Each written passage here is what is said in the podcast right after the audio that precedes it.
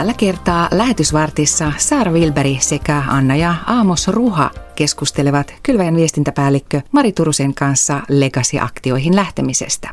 Tässä maaliskuun Arjobakoksessa nauhoitetussa keskustelussa ruhat kertoivat, mikä sai heidät hakeutumaan perheenä pakolaisia palvelevaan aktion Kreikkaan.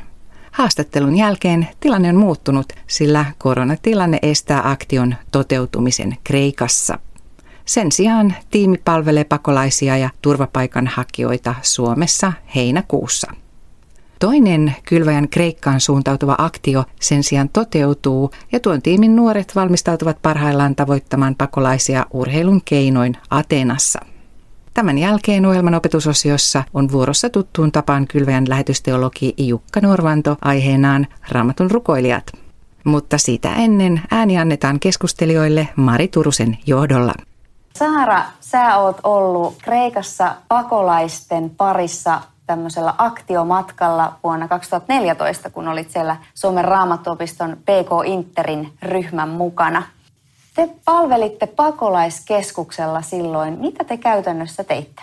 Tosiaan oltiin pakolaiskeskuksella silloin huhtikuussa 2014 ja paljon autettiin siellä ihan käytännön töissä. Tehtiin ruokaa, lajiteltiin leluja, vaatteita, ja sitten ihan vietettiin aikaa erityisesti niiden naisten kanssa, joita siellä kohdattiin ja pidettiin hemmotteluhetkiä ja leikittiin lasten kanssa ja pelailtiin. Että hyvin paljon semmoista läsnäoloa se oli se oleminen siellä.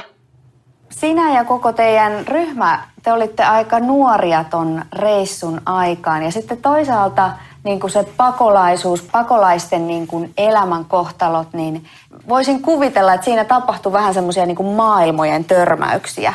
Minkälaisia tunteita ja prosesseja noi kohtaamiset sinusta pisti liikkeelle? No tähän voisi hyvin laajastikin vastata, mutta se mitä mä nyt tässä pähkinänkuoressa voisin kertoa, niin ensinnäkin se oli hyvin erilainen maailma, mihin me mentiin. Ne kohtaamiset toi niin paljon sellaista, mitä ei ennen ollut itse ehkä elämässä vielä kohdannutkaan. Ja me saatiin kuulla todella sydäntä särkeviä tarinoita siitä, että kuinka aallokkoisen tien he oli sinne pakolaiskeskukselle tullut. Hyvin paljon sellaisia tarinoita, mitä ei voi edes kuvitella. Ja kyllä sen todella pisti oman sydämen ihan siis palasiksi paikoittain. Että oli semmoisia tunteita, että mietti, että mitä mä oikein voin tehdä tämmöisenä pienenä ihmisenä, että voi kun mä voisin, osaisin auttaa paremmin tai tehdä enemmän. Ja niissä hetkissä sitten onneksi Jumala sanoo, että me voidaan rukoilla, meidät on kutsuttu tänne ihan tätä tehtävää varten, että me kohdataan. Ja jotenkin siitä on vaan jäänyt semmoinen, että ne kohtaamiset on ollut itselle ihan elintärkeitä. Että kyllä sen jälkeen en, en voi sanoa, että olisi ollut sama ihminen kuin sinne mentäessä. Koin sen erittäin hyvin kasvattavaksi kokemukseksi itselle. Millä tavalla siellä teidän tiimissä ikään kuin tämmöisestä henkisestä jaksamisesta pidettiin huolta? Mikä auttoi sua itseäsi jaksamaan ja, ja oliko teillä tosiaan jotain tämmöisiä tiimin yhteisiä purkuhetkiä tai jotain muuta? Joo, kyllä. Meillä oli erittäin hyvin toimi se tiimin kanssa se avoimuus. Me saatiin keskustella ne päivän tilanteet läpi. Me rukoiltiin todella paljon yhdessä, luettiin joka ilta raamattua yhdessä ja sitten totta kai auttoi myös se, että pystyi jonkin verran olemaan myös perheeseen yhteyksissä. Mutta ennen kaikkea se kaikista tärkein oli se, että me saatiin yhdessä jakaa ja purkaa. Me oltiin oltu samoissa tilanteissa, samoissa hetkissä, niin se toinen jo tiesikin, että mitä itse saattaa kokea, kun kokee sitä samaa. Että se oli kyllä ehdottomasti tärkeintä ja se rukoilu yhdessä. Sä kerroitkin tuossa aikaisemmin, että et ollut enää niin sama ihminen ton aktiomatkan jälkeen. Jos mä kysyn, että kannattiko lähteä, niin varmaan vastaat, että kyllä, mutta, mutta niin kuin, mitä kaikkea toi matka sitten sulle on merkinnyt? Mitä se avasi tai minkälaista hedelmää siitä ikään kuin sun elämään tai sun sydämeen jäi?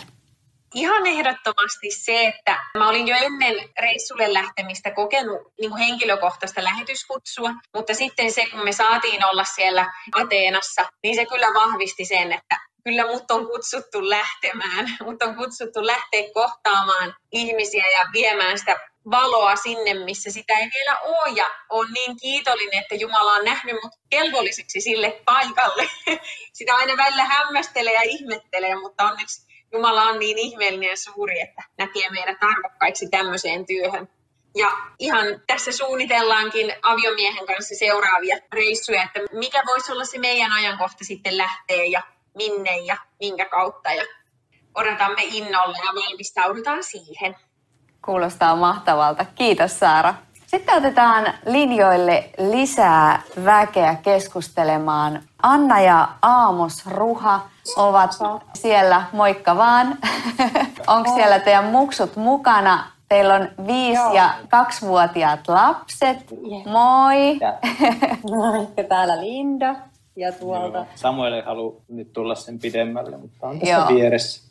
Teidän perhe on lähdössä ensi heinäkuussa nyt sitten tonne Kreikkaan pakolaistyön aktioon, joka on osa ensi kesän tämmöistä isoa kokonaisuutta, eli Legacy-aktioita.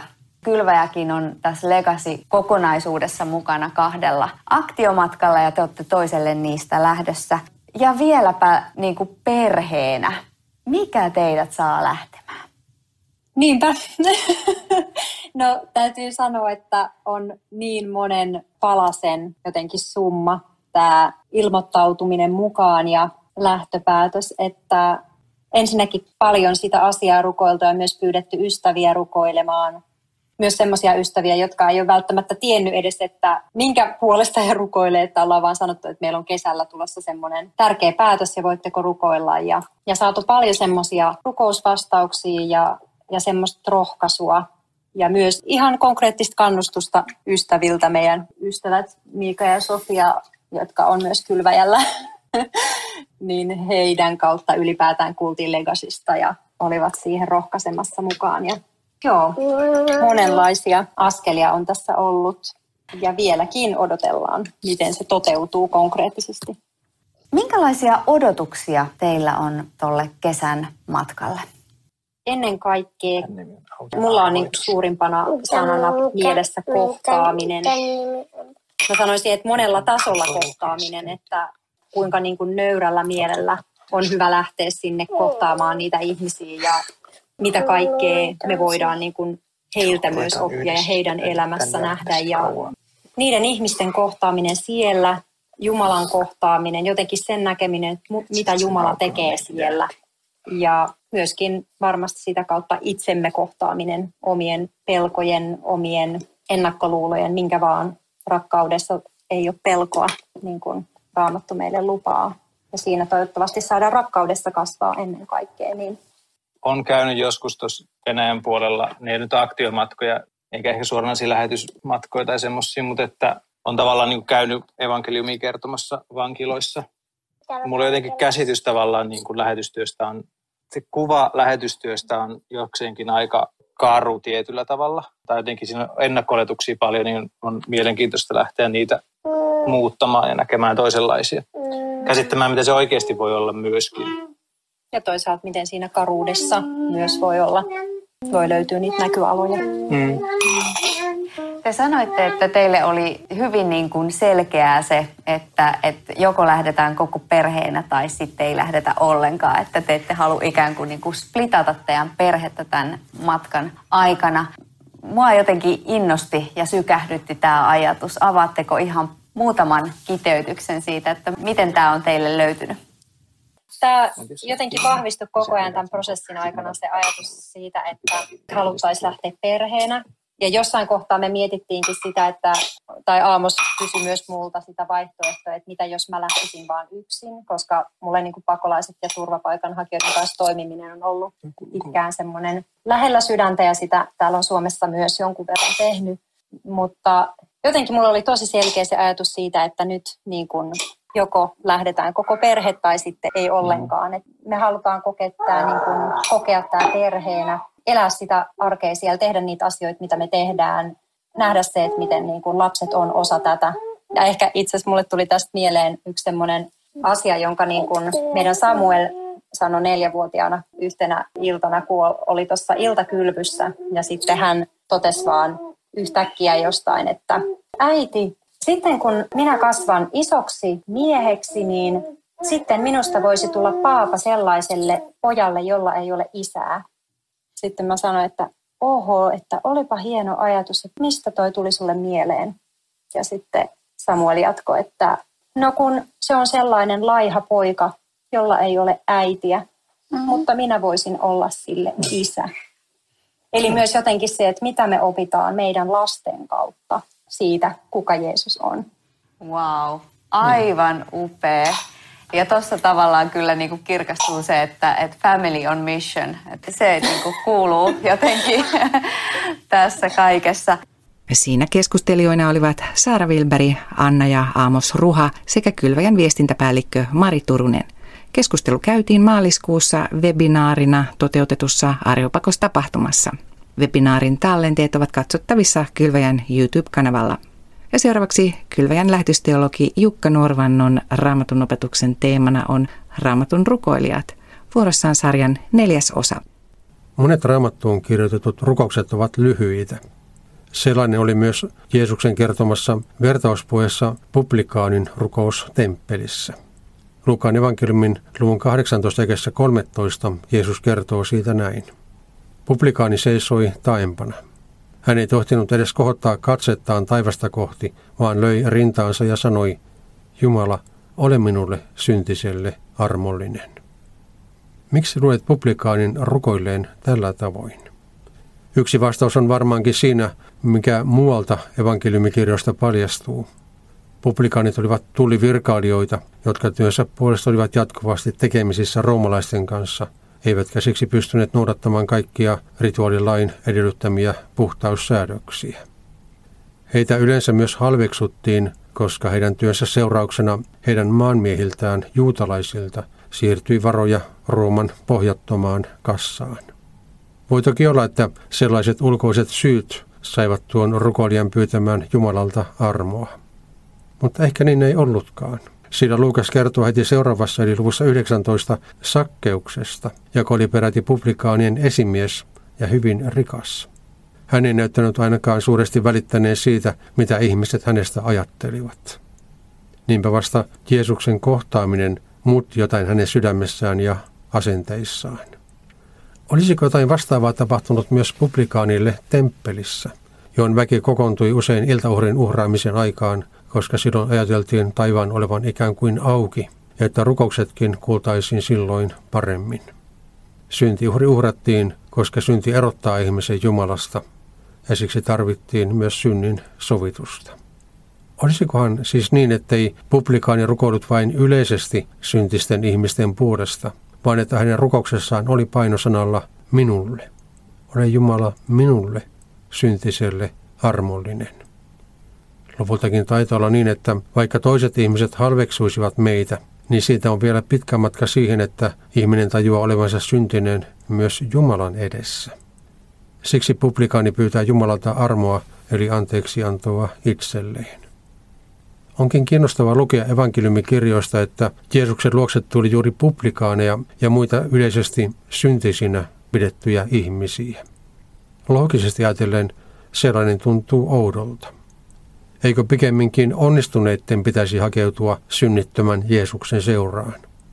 Miksi kuitenkin ne, joita yleisesti pidettiin syntisinä ja siksi myös vähemmän kunnioitettavina, näyttivät yhä uudestaan hakeutuvan Jeesuksen luokse hänen seuraansa? Ehkäpä tiedätkin vastauksen. Vaikka Jeesuksen pyhden edessä syntimme paljastuvatkin selvemmin kuin missään muualla, niin hänen luonaan synnin paljastumisesta ei seuraakaan tuomiota, vaan anteeksi antoa ja hyväksyntää. Sakkeuksen tapaukseen liittyen Jeesus sanokin juuri sitä, mikä on kadonnut. Ihmisen poika on tullut etsimään ja pelastamaan. Jeesuksen luona syntinsä tajunnut ihminen ymmärtää, että juuri häntä varten Jeesus on tullut maailmaan. Sen sijaan se, joka omasta mielestään on elänyt mallikelpoista elämää, ei lopultakaan Jeesusta mielestään tarvitse. Niinpä temppelin toinen rukoilija, vaikka pitkään rukoilikin, ei lopulta esittänyt edes yhtä ainoa pyyntöä Jumalalle. Hänelle riitti, kun sai kehua onnistumisiaan. Niinpä Jeesus päätti tuon vertauspuheensa näihin kahteen rukoilijaan viitaten näin. Minä sanon teille, hän lähti kotinsa vanhurskaana, tuo toinen ei. Jokainen, joka itsensä korottaa, alennetaan, mutta joka itsensä alentaa, se korotetaan. Publikaanin rukous ei ollut pituudella pilattu, mutta siinä oli tuotu esiin olennainen. Minä olen syntinen ihminen ja tarvitsen siksi anteeksi antoa. Temppelissä uhriksi annetut eläimet olivat kaikki ennakkokuvia Herrasta Jeesuksesta, jonka ristin kuolema toi sovituksen myös sinun ja minun synneistäni. Siksi mekin voimme turvallisin mielin rukoilla publikaanin tavoin tuon lyhyen, mutta sitäkin oleellisemman rukouksen. Jumala, ole minulle syntiselle armollinen. Siinä kylväjän lähetysteologi Jukka Norvanto aiheenaan Raamatun rukoilijat. Rukous on myös teemana uusimmassa Kylväjä-lehdessä. Tämän maksuttoman lehden voit lukea sekä tilata osoitteesta kylvaja.fi. Sieltä löydät myös infoa lähetyksen kesäpäivistä, jotka järjestetään 11-12 kesäkuuta. Lähtekää rauhassa ja palvelkaa Herraa ja toinen toistanne ilolla.